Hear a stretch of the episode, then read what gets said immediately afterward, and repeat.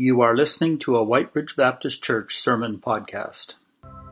Not that I have already obtained all this, or have already been made perfect, but I press on to take hold of that for which Christ Jesus took hold of me. Brothers, I do not consider myself yet to have taken hold of it. But one thing I do, forgetting what is behind and straining toward what is ahead, I press on toward the goal to win the prize for which God has called me heavenwards in Christ Jesus. All of us who are mature should take such a view of things, and if on some point you think differently, that too God will make clear to you. Only let us live up to what we have already attained. Join with others in following my example, brothers, and take note of those who live according to the pattern we gave you. For, as I have often told you before, and now say again, even with tears, many live as enemies of the cross of Christ. Their destiny is destruction. Their God is their stomach, and their glory is in their shame.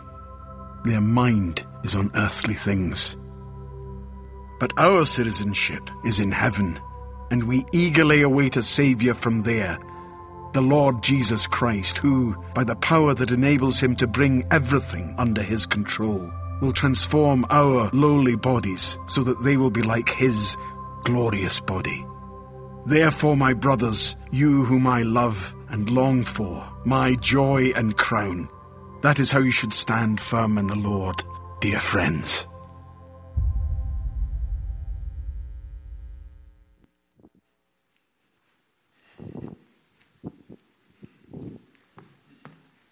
Amen. Amen. I guess I could have read that passage myself, but my voice isn't anywhere near as cool as that guy's. it's actually from a, a, video series that we're using for one of our electives here uh, called uh, Discipleship Explored. And it's a really great series on Philippians. Uh, it's, a, it's a class that I'm sure we're going to offer again in the future, and I would, I'd encourage anybody to take that class. It's, a, it's been a really good journey through the book of Philippians. And this is a great passage. This is a great passage, and there's lots in it. I'm going to go through it kind of quickly. Uh, if you have your Bible with you, or if you have access to a Bible in, in the pew in front of you, I invite you to, to have that open just so that we can follow along as well as we can. And this passage starts off with five words I want to know Christ. Surprising, because it's written by a man who's been a Christian, first of all, for probably 20 or 30 years by now. Uh, Paul met Christ on the road to Damascus. He saw the blinding glory of Christ. He heard the voice of Christ. And now, by this time, he's well on to being really the leader of the Gentile church in many, many places. But he still wants to know Christ. And I wonder do you know that longing? Have you felt that longing before? A longing to know Christ, and not just know about Christ, not just this, but to know Him, to experience Him in a way that you know that His reality, or that He is in your life in a way that is real, and that you're deeply connected with Him. I wonder if that's a longing that all of us have felt sometimes, because we, we have dry spells, don't we? Times where we're feeling disconnected from God, times where we're wondering where He is, times where we would long to be closer to Him. And we have those times. Just a couple of weeks ago, on a Sunday morning, I was here leading worship, uh, standing in that spot, and I came here feeling, feeling pretty low, really, and for a number of reasons, different things that were going on in my life right then. And then we sang this song. We sang, All hail the power of Jesus' name. And there's that verse that's about heaven. And that was a game changer for me that day. All of a sudden, it occurred to me heaven's going to be awesome. Heaven's going to be really, really great. And it wasn't a sad thought, and it certainly wasn't a death wish or anything like that, but it was a longing. It was longing for more of Christ and realizing that one day there's going to be all of that. And I think it's a longing that we all have, and I think it's a longing that we don't always realize we have because there's so many different things that we're distracted by.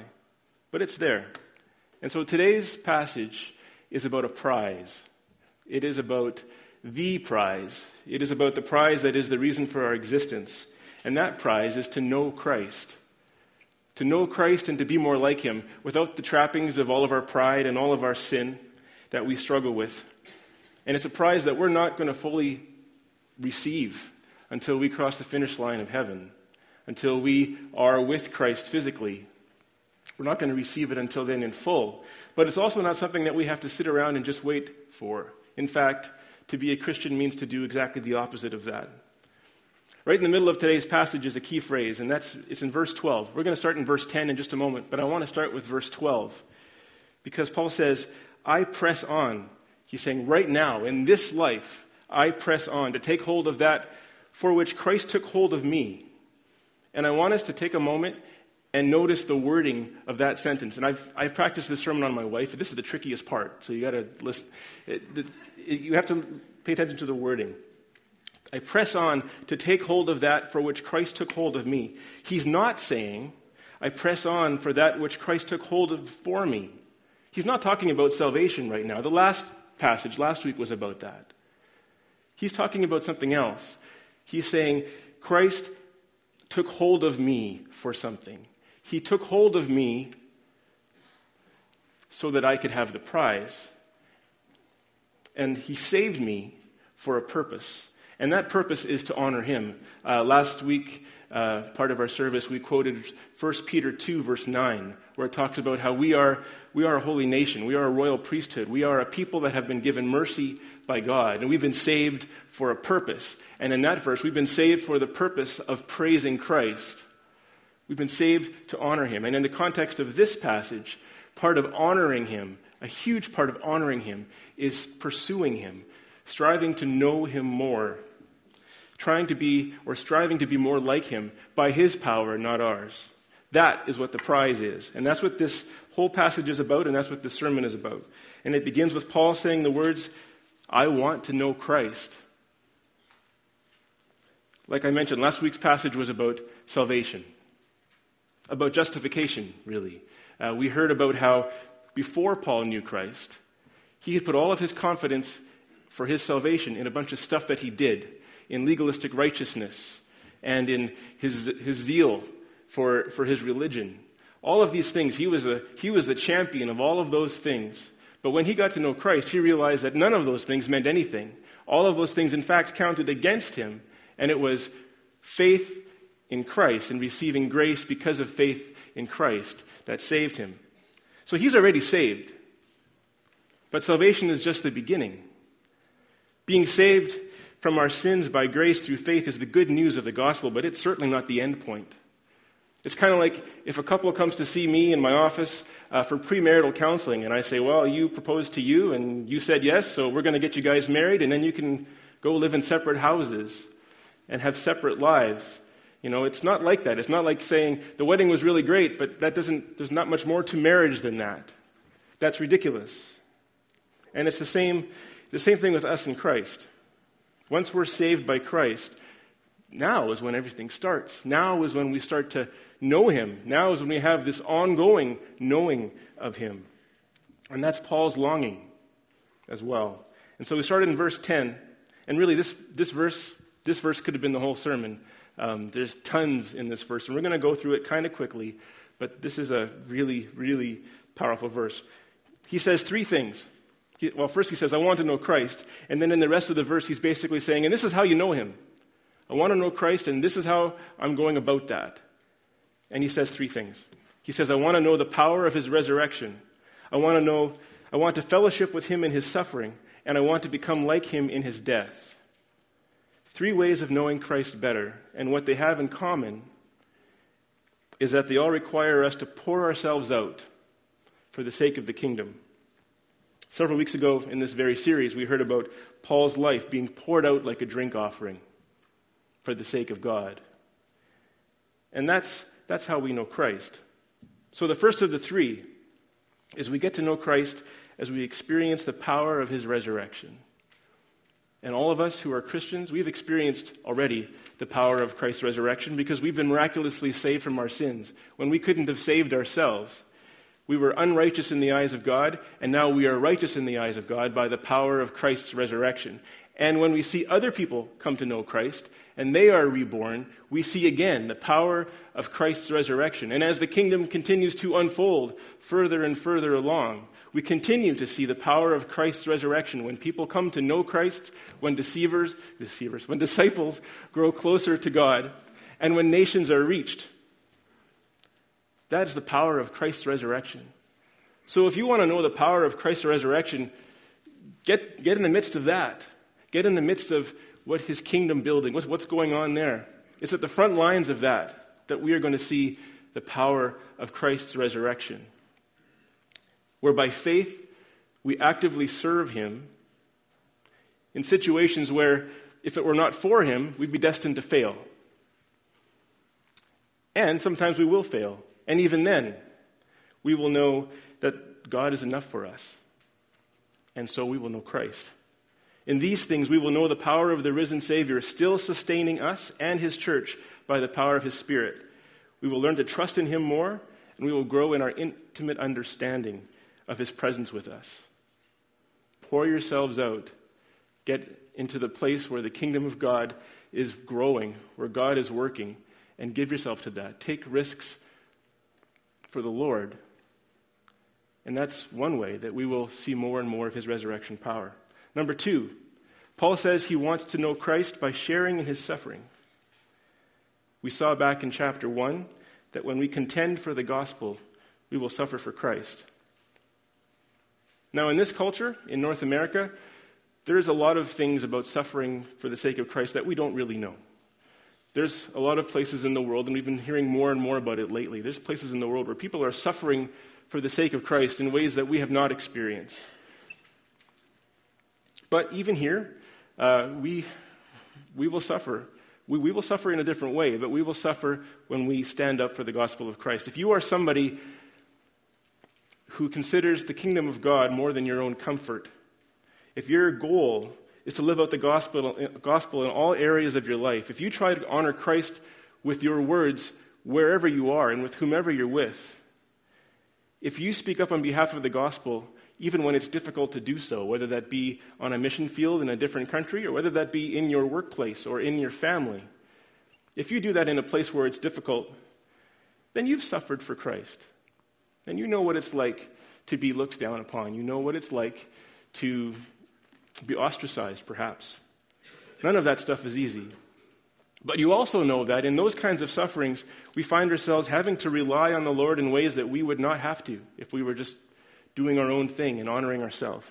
Paul writes in 2 Corinthians chapter 1, he says, We were so utterly burdened beyond our strength that we despaired of life itself. Indeed, we felt that we had received the sentence of death, but that was to make us rely not on ourselves, but on God, who raises the dead. And when we rely on Him, we get to experience Him carrying us. We get to experience Him sustaining us and we get to know him in, in that in ways that we otherwise would not have. This past Tuesday, uh, Doug and I were at a ministerial meeting. It's a monthly uh, praise and prayer time of pastors getting together uh, in the south end of the city. And we had a guest speaker. Her name was Sophia. Uh, she's from a Muslim country, and she told just a little bit of her story. She told uh, her story, the part of her story when she came to know Christ 10 years before her husband did. She came to know Christ when she was the only one that she knew who was a Christian, besides one person who she heard the gospel from. And she became a Christian then. And she talked to us about the difficult times that she experienced living as a Christian in that situation.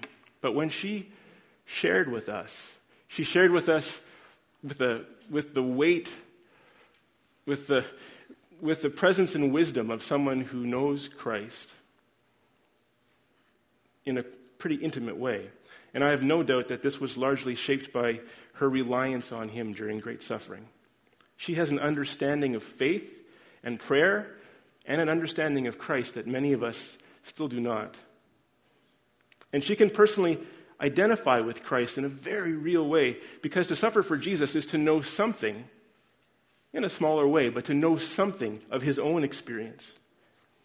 Someday, someday I want to go to Israel so some of you maybe have already been. It's a place I've always wanted to visit because every time somebody goes to Israel that I know, they come back and they tell me the exact same thing. And that is Scripture became alive. They walked where Jesus walked. They looked at things that Jesus looked at. They, they saw things that Jesus pointed to when he was doing word pictures in his stories and in his parables. And Scripture became alive because they walked where he was. They walked where he walked. And that's a, that's a powerful thing. But even more powerful, what does it mean to walk in the footsteps of Christ right now, in the way we live every day here? We've already seen in Philippians chapter 2 the example of the heart of Christ, which Paul calls us in that chapter to emulate in our lives. And the essence of Christ is all about humility in that chapter. Christ humbled himself. His life wasn't all about him, his life was about being obedient to the will of the Father. And when we suffer for the sake of God's kingdom, in a small way, it is like walking in the footsteps of Christ. He did that perfectly, and we will not. But when we do, we will know him more because that's been his experience. We will know more about our Savior. This is what it is to have the fellowship of sharing in Christ's sufferings. And finally, Paul says he wants to know Christ by becoming like him in his death. Paul longed to be more like Christ, and ultimately, and probably not too terribly long after he wrote these words, he shared in Christ's experience by losing his life for the sake of the kingdom. And that isn't going to be everybody's experience. And again, we know that right now there are people who are experiencing exactly that, who are Christians and are becoming like Christ in his death in a physical way. And I don't know the future of this country, but that isn't our experience right now. But even now, we can know something of knowing Christ and being like Christ in his death when we deny ourselves in the way that we live. Christ himself said, Pick up your cross and follow me. And that cross only goes to one place it goes to death. And we have to die to ourselves in order to know Christ and to become like him. I've been attending, sometimes I've been attending this, this elective that I mentioned before, uh, Discipleship Explored. And uh, we were watching the video last Thursday, and it was, it was one of the chapters, but it was talking about, talking about pride. It was talking about the sin that we commit in our pride. And we, we watched the video, and then we had our discussion, and then we went back and watched that part of the video again, because that part, it nailed us. It nailed us. Uh, we could identify with a lot of the things, it was a list really, and we could identify with too many of the things on the list that are sins of pride. And so we watched it again because of how much it impacted us. And I'm going to read you the list. This is a list of, of things that our pride does, according to this, this video that we watched. Our pride makes us want to compare ourselves with others. Our pride makes us jealous when our friends do well. Our pride keeps us from asking for help because that would be weak. Our pride drives our demand for recognition and applause and makes us depressed and bitter when we don't get it. Our pride makes us cling to our low self esteem and use that as an excuse for self pity. Our pride stops us from apologizing when we're wrong. And our pride makes us blame everyone else for our own failings. We watched that a couple of times, and we all decided together that it was a brutal, brutal list because it, it hit too close to home. So if you can't identify any with any of those things on that list, then you're more sanctified than I am. But if we want to be like Christ in his death and so become like him, then with the help of the Holy Spirit, we have to work at putting that stuff to death. Our life can't be about that. Because if we deny ourselves and put others first for the sake of Christ, we will be more like Christ because that is his attitude. And we will learn about Christ because in denying ourselves, we will learn that Christ is enough for us. Because as soon as you start, as soon as you stop trying to make life about filling your pride, life gets kind of kind of hard. And you have to rely on Christ. And you have to rely on the fact that He is our portion. He is enough for me, and He is enough for you. We read in Psalm 73 how God is the strength of our heart and our portion forever. That it was true then, and it's still true. Just a quick note on the last part of this sentence in verse 10.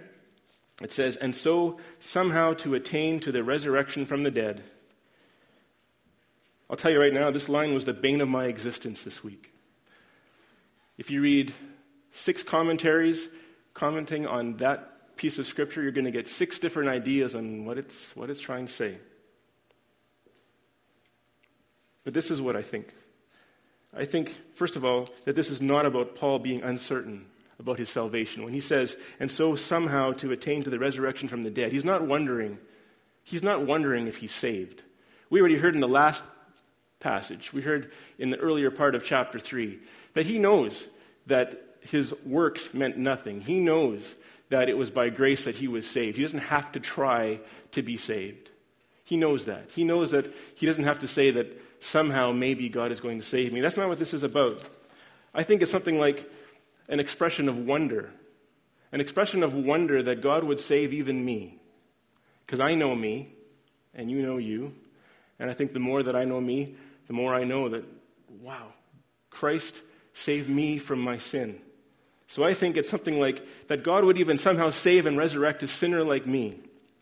Because Paul, just like us, he didn't have it all together. In verse 12, he says, Not that I have already obtained this or have already been made perfect. Let's be, let's be encouraged by that. Let's be encouraged. This is Paul, again. This is the leader of the church. This is a man of humility. This is a man who put Christ above all in so many areas of his life. But he's here saying, He's saying, Not that I have already obtained this or have already been made perfect. The starting point for us, wherever we are, is to admit that we don't have it all together. We're saved by grace, but we still struggle with we still struggle with sin. We don't pursue Christ very well sometimes. And you know that it's the human tendency to compare ourselves with each other. Again, that's pride. And we're not immune to that in the church. It's easy to become discouraged. It's easy to become deflated. It's easy to become immobilized when we feel like others are more successful at being a Christian than what, than what we are. We might believe that, or it might bother us that somebody else can recite more scripture than we can. Maybe we feel like someone else has a closer relationship to Christ. Maybe it seems like they are involved more deeply in ministry, and maybe they are. Maybe they can articulate their faith better than we can. But it has to be understood that we're not going to reach perfection in this life. You know, you can consider the example of marriage again. Some of you have been married for a year, some of you have been married for 10 years. We had our 17th yesterday. Uh, some, some have been married for 40 years. It doesn't matter how long you've been married. None of the married couples in this church have reached a, a place of perfection and complete unity in everything. And if you think that you have, tell that to your spouse. and they will set you straight, I promise. The point is, is that we're still growing. We're still growing in our relationship with our spouse. We're still growing. that's what, wherever you are, you're still growing. That's the same thing with us in Christ. Paul is saying here that he knows that he hasn't fully attained all of this. We're not going to receive this prize fully until we're in heaven. And Paul freely admits that before heaven, he's never going to fully know Christ or be anywhere near completely Christ like. But that's not defeating him. In fact, it's compelling him to press on even harder in pursuit of Christ. You see, Satan does not want us to honor Christ. He does not want us to know Christ better. He doesn't want us to be more like Christ. Satan is in the business of keeping that from happening. And if he can hold us back by reminding us of our imperfection, if he can hold us back by reminding us of sins that we've done, things that we're not doing well, if he can hold us back by, by making us think that we're not, whatever, we're not performing our Christian life in a certain way, if, he can, if Satan can hold us back from pursuing Christ by doing that, he will. He will. So when we make mistakes, and we will, we need to confess our sins to God. We need to make it right with whatever it is, people in our lives. If it's a relational mistake that we've made, we need to make things right with others when we need to. But then we keep on going in pursuit of Christ, in pursuit of knowing Christ, in pursuit of honoring Christ. And on the other side, when we have victories, let's not dwell on those. Let's not pat ourselves on the back. Let's thank God. Let's give him the credit. And then let's keep on going. Keep on going in pursuing Christ, in wanting to know Christ more. Always moving forward, always straining to honor him, further by growing in our knowledge of him and conformity to him. Always with that goal in mind. And Paul says, forgetting what is behind and straining toward what is ahead. I press on toward the goal to win the prize for which God has called me heavenward in Christ Jesus. And then he says, all of us who are mature should take such a view of things. And if on some point you think differently, that too God will make clear to you. Only let us live up to what we have already attained. At first read, that might sound arrogant. To say all of us who are mature should take such a view of things, and if you think differently, God will show you. And those are the words he's saying. But this isn't arrogance on Paul's part. See, the Holy Spirit is changing every believer in his own time, and sometimes quickly, sometimes more slowly. But the hallmark of a mature believer will be a genuine and growing desire for Christ. And if you're a Christian and that's not your desire, then trust that this will continue to change as you mature in Christ. And that's what Paul means when he says, God will make it clear to you.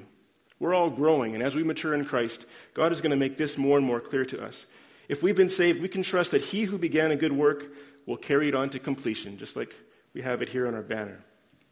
The more we grow in Christian maturity, the more we will desire to know Christ. And so Paul encourages us to seek out believers who are mature in this area, or who are more mature than ourselves, and follow their example. People that we can see in our lives who are seeking to honor Christ, who are choosing to pour themselves out for the sake of his kingdom and for the sake of knowing him. Paul says, Join with others in following my example and take note of those who live according to the pattern we gave you. He's not saying this to be egotistical. He's already acknowledged in this very passage that he's very far from perfect himself. But he's saying that the Christian is to be on the lookout for other Christians who can help them grow. So, who are the people in your life who are like that? Who are the people in your life who you can see pouring themselves out for the kingdom of God? Who you can see are seeking to know Christ and to be more like him, and that are making that the prize that they're pressing on for? Learn from those people. Ask them for coffee. Sit down and talk with them. Pray with them. Journey with them. Because God designed the body of Christ, all of us together, so that we can build each other up so that we can spur one another on, so that we can lift each other up in prayer, so that we can honor Christ. That's what the body of Christ does. So Paul says to take note of people like that. But he also gives a caution. There's a bit of a change here in the passage. He gives us a caution, warning us that not everyone who calls themselves a Christian is someone that we should follow. People that he tearfully calls enemies of the cross of Christ in verse 18. People whose God is their stomachs and their destiny is destruction. And there's a few theories about who he's referring to. Um, it might be that he's referring, again, just like in the past passage, to, to zealous Jewish Christians who are saying that you need to follow the Jewish law. And in that sense, their God is their stomach because they're, they're focused on food, on what food they should be eating and what food they should not be eating. But it might be more likely that he's referring to another group of Christians who have professed to know Christ, but they're not interested in pursuing Christ. It's a group of people who believe that once you're a Christian, you can just do whatever you want. You've got eternity tied up now. It's all, it's all good. And so now life can be about serving myself. Life can be about following earthly pleasures in whatever way that I want. And in that group, their God is their stomachs. Truthfully, their priority in life is their worldly appetites. And certainly the grace of Christ can cover all, but these people were showing no fruit that indicated that they had given their lives to Christ in the first place. They gloried, it says, it talks about glory. They gloried in their freedom to live shamefully, and their destiny was destruction. And as it says also in this passage, their minds are obsessed with earthly things. And then Paul reminds us in verse 20 that our citizenship is in heaven.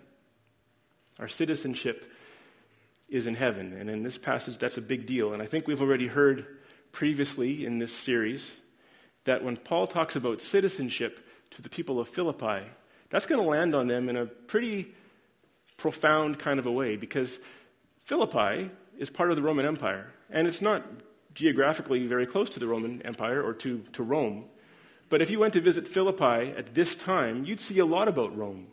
Because if you are a Roman citizen living in Philippi, then you eat Roman food and you dress like a Roman and, and you, talk and you, you talk like a Roman.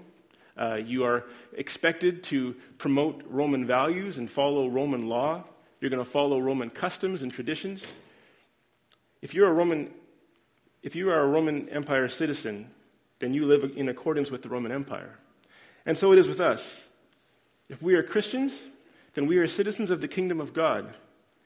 And the kingdom of God is all about honoring Christ. That's what the kingdom of God is. Where Christ is honored is where his kingdom is. And if you're a Christian, then you have the Spirit of Christ in you. You are a part of the kingdom of God. You are a citizen of heaven. Even though heaven is not where we are, that is where our citizenship lies even right now. One day we'll experience the kingdom in all of its fullness, but every Christian on earth is already a citizen of that kingdom. So, as such, our life purpose is to worship Christ, to honor Christ by delighting in Him and pursuing Him. That's what you and I are for now. That's what our existence is for now, because our life belongs to Christ and our citizenship is in heaven. So let your desire be for more of Christ. You know, you're never going to be satisfied with anything else but Him. Yet, as long as we live here on earth, isn't it true? As long as we live here on earth, we're going to try to find our longings met everywhere else but Him. And each of us are different that way. We know what our go tos are. Our sinful flesh will always want to look somewhere else but Christ for satisfaction. Back in Jeremiah chapter 2, in the Old Testament, we read about those who are looking to fill their longings apart from God. Jeremiah says, and, and this is God's, God's perspective, God's voice, God saying, They have forsaken me, the spring of living water, and have dug their own cisterns, broken cisterns that cannot hold water. This is about people pursuing the wrong prize, trying to find life somewhere other than God, turning to something that can't give life, to try to drink water from that when there's a wellspring of water that they can drink from in God. And we all, like I said, we all have our different things. You know, what, what do you do when all isn't well in your world? When you are in touch of being incomplete? When you know that, that life, is, life is hard and life is messy? Where do you go? Is Christ where you go? Or do you put another movie in the DVD player and just kind of numb out? Is it, or is it something else? We need to be discerning and look at everything that we do in this world and that we enjoy in this world in light of the prize. It's not sinful to enjoy things.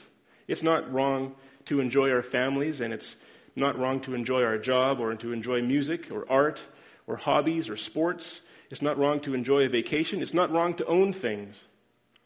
But let us never let our God be our stomachs by making those the things that we try to find our life in, by making those the things that we try to find our worth in. Because those are broken cisterns. We're not going to be satisfied by them. And the more that we try, the more unsatisfied we'll be, and then we'll pursue those things more, and it's a circle, and this goes round and round. Instead, let's turn to Christ. But again, we just need to be discerning and look at everything in light of the prize. Are the things we enjoy on earth, the relationships we pursue, or whatever it is, are these things helping us, or are they distracting us from pursuing Christ? Can we enjoy these things and at the very same time as enjoying possessions or, or activities or relationships, can we enjoy those things and at the very same time thank God for those things? Do we live in such a way that it is clear that the things that we have in this world are not our treasure, but that Jesus is our treasure? If the answer is yes, then that's what it is to live in this world as a citizen of heaven. I'm just going to read the final couple of verses as an encouragement. And we eagerly await a Savior from there, the Lord Jesus Christ, who, by the power that enables him to bring everything under his control, will transform our lowly bodies so that they will be like his glorious body. And that's finally reflecting Christ fully. Therefore, my brothers, you whom I love and long for, my joy and crown. That is how you should stand firm in the Lord, dear friends. I'm just going to leave you with a couple of questions. What do you prize more than anything else in your life? What is it that you value? If, uh, if somebody that you know, somebody in your, your workplace or even your family, if somebody were to ask them what it is that you prize more than anything else, what do you think they'd say? Do you think they would say it was Christ? I hope that, I trust that God is going to continue to work in my heart so that's more and more true. Because it isn't always true. But may it be our prayer that our prize, what we value more than anything else, is to know Christ more. That our prize would be to reflect Him better, to praise Him more. Let that be the prize. That's the prize that we have. That's what it is that we're pressing on for. And I invite us to also ask ourselves what kind of an example we are to those around us. Paul says for people who are believers to seek out those who are making Christ their prize. What a joy to be able to be that person for somebody else. Christ is the answer to the longing and dissatisfaction that we feel. Let's not distract ourselves from these longings at all, but instead respond to them by pursuing Christ as our prize. And I'm going to call the worship team forward, wherever they are, and I invite you to pray with me. And then we're going to sing a song together that is a wonderful response to this piece of scripture. And after that, I'm going to call Pastor Alf up, and he's going to close with the benediction. Let's pray together.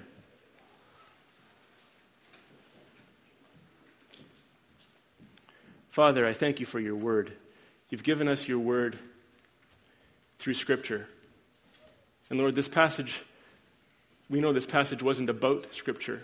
We know that the people of Philippi didn't have the Bible like we have the privilege of having. And we do know, Lord, that everything that we need to know about Christ, about who you are and what you've done, is in Scripture. We thank you that you've given us that gift. And I pray that as we seek to know you, Lord, that you would draw us to your word, that we would be drawn to hunger for your word and spend time in it, and drawn to prayer and Lord, today, like we've learned from this passage in Philippians, I pray that you would also, by your Spirit, enable us to more and more want to pour ourselves out into the kingdom of God, into what you are doing, so that we can see your resurrection power,